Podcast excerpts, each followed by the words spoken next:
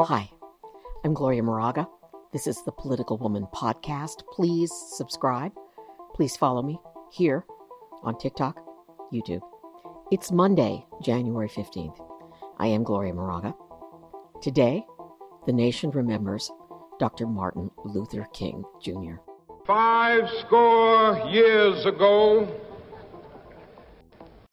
a great American in whose symbolic shadow we stand today signed the Emancipation Proclamation. This momentous decree came as a great beacon light of hope to millions of Negro slaves who had been seared in the flames of withering injustice. It came as a joyous daybreak to end the long night of their captivity. But 100 years later, the Negro still is not free. A civil rights leader, a man who dedicated his life to the struggle for equality in this country. And I'm not quite sure how Dr. King would feel about what's going on in America today. Today, Iowa and the Iowa caucuses. I don't know what makes me happier. The fact that soon this day will be over, and hopefully we won't have to hear about the freaking Iowa caucuses anymore. Oh my God. I mean, talk about the media just going off. Everybody's talking about the Iowa caucuses. Here's some numbers for you. They start, it starts, the event, at 7 p.m. Iowa time. It is a political party event. They all gather in a room and candidates give speeches, or if the candidates can't do it, they have someone there representing the candidate. And then they have a secret ballot, and then the results are sent to the state party, in this case, the Republican Party. In Iowa, there are 1,657 precincts. Each precinct will caucus. But after all this, after all this, like blah, blah, blah, nonstop, nonstop, Iowa, Iowa, Iowa. And by the way, I love Iowa. Uh, I could get to that later. There are only 40 delegates representing Iowa at the Republican National Convention.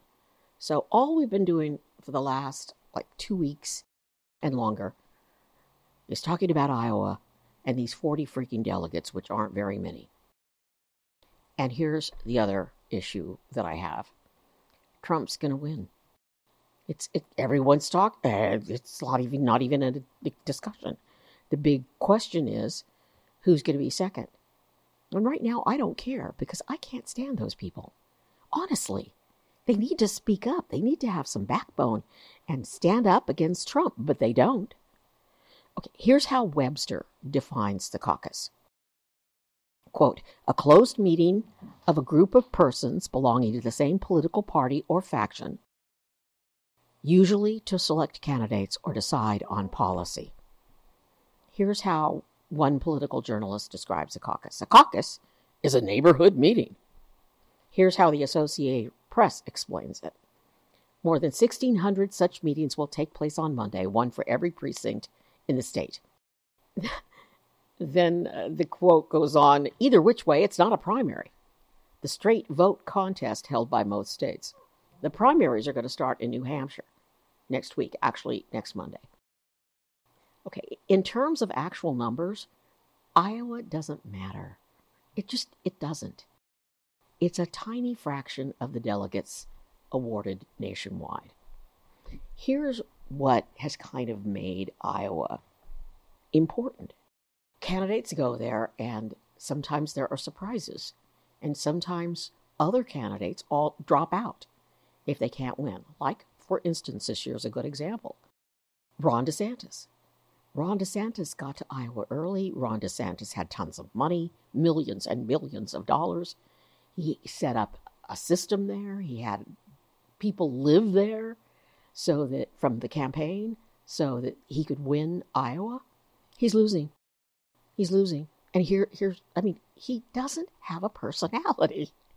He doesn't have a personality. He's not I don't I don't want to say normal person because what's normal, but he's just he's not good out on the campaign one on one. Not everybody can do it. He can't he can't do it. He can't do it. Think about Iowa is it's not it's not winner take all. You can caucus in Iowa and get a couple of delegates.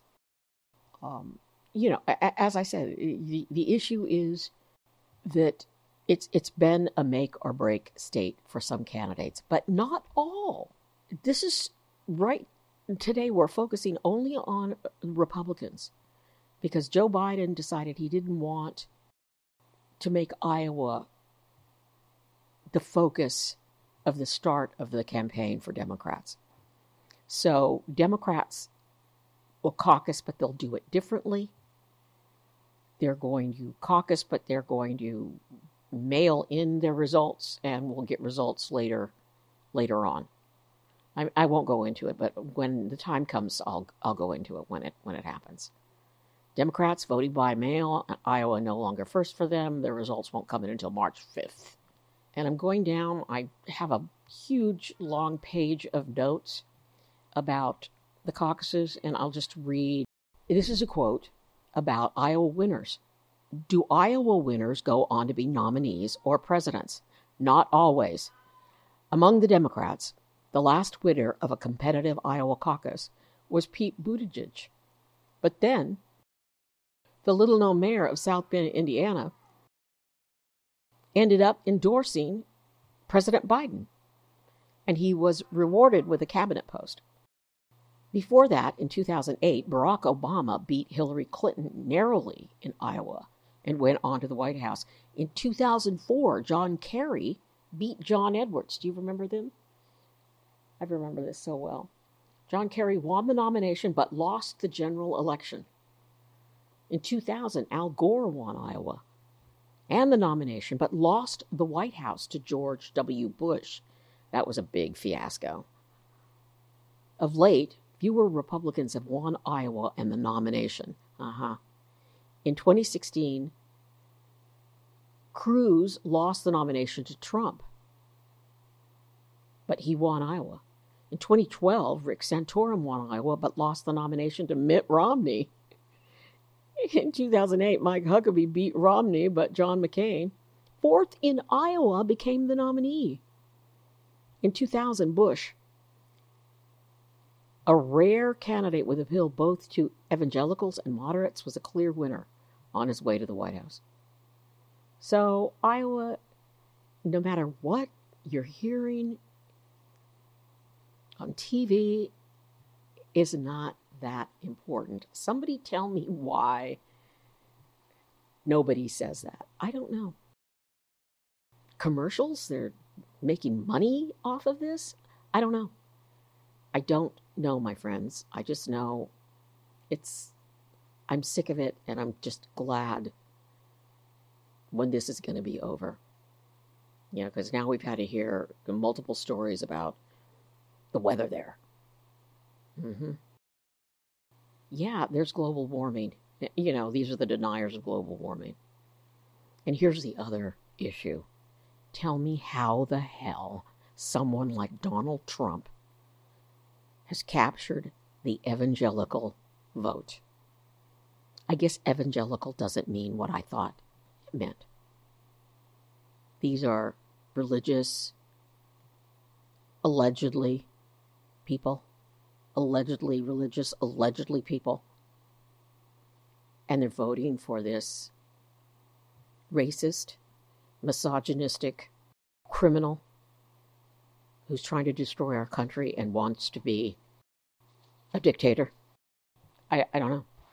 I don't I don't have I don't ha- I don't know how this is happening, except Martin Luther King and racism in America and how racism is alive and well and it looks like Donald Trump.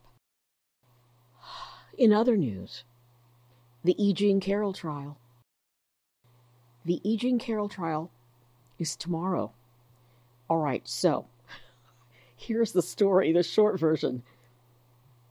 She won against Trump, and he went out that night or the next day after she won, and he slandered her again. And so she sued him again, and she won again. And now this trial that starts on Tuesday, January 16th, is just to decide how much money Trump is going to owe her. Now, Trump says he's going to be there.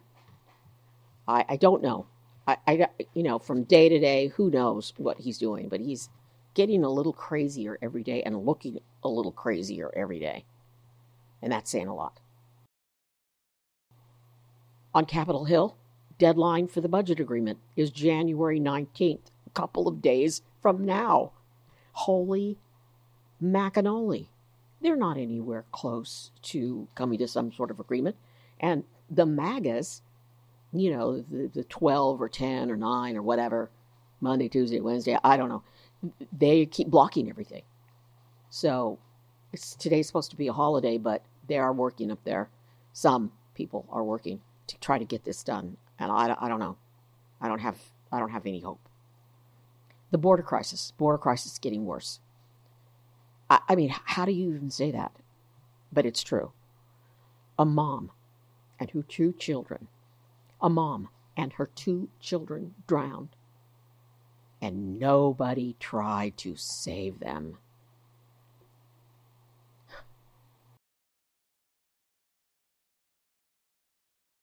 I have to just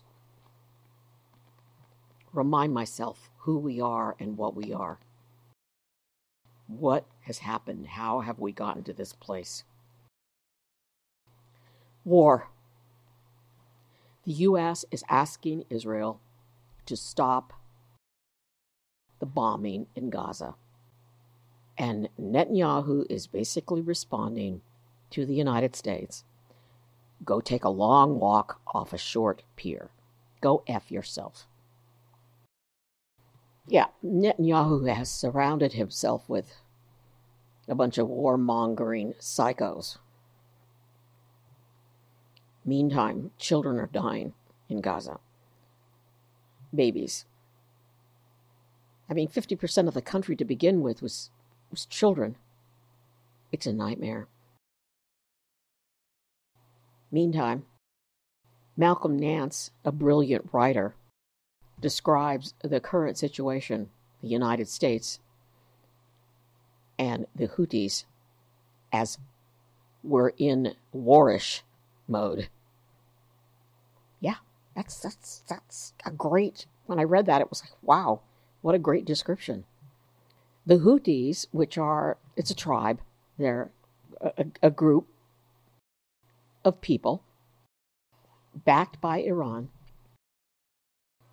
continue to fire at U.S. forces, and we're now striking back we're, we're launching, the U.S. and allies are launching targeted strikes at the Houthi rebels at, at different locations to try to blow up their, their bombs. But the Houthis say they'll never stop, and they're backed by Iran. So it's getting worse.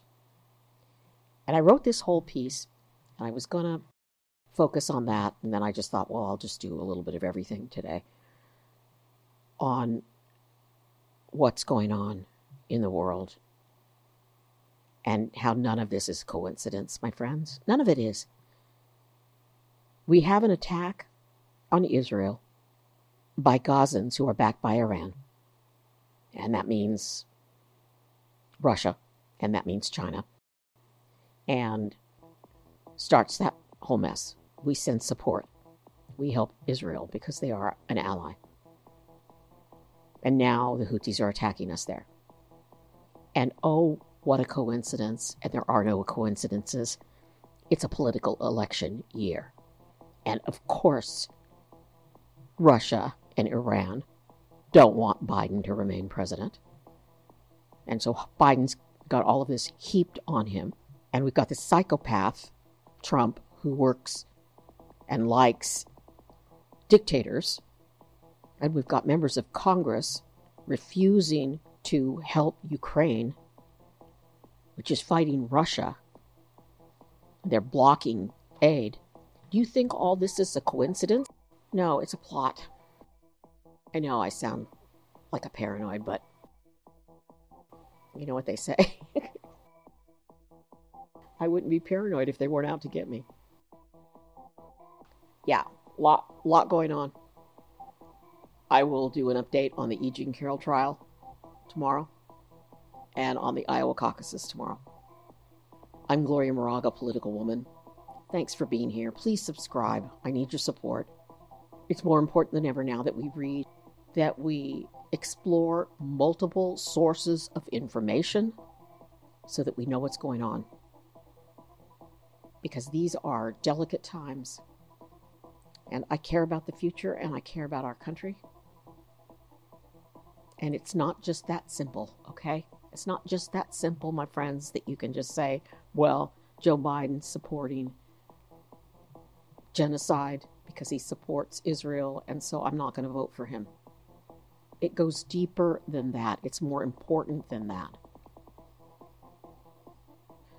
I'm Gloria Moraga, political woman. Please subscribe, and more important than ever, be safe.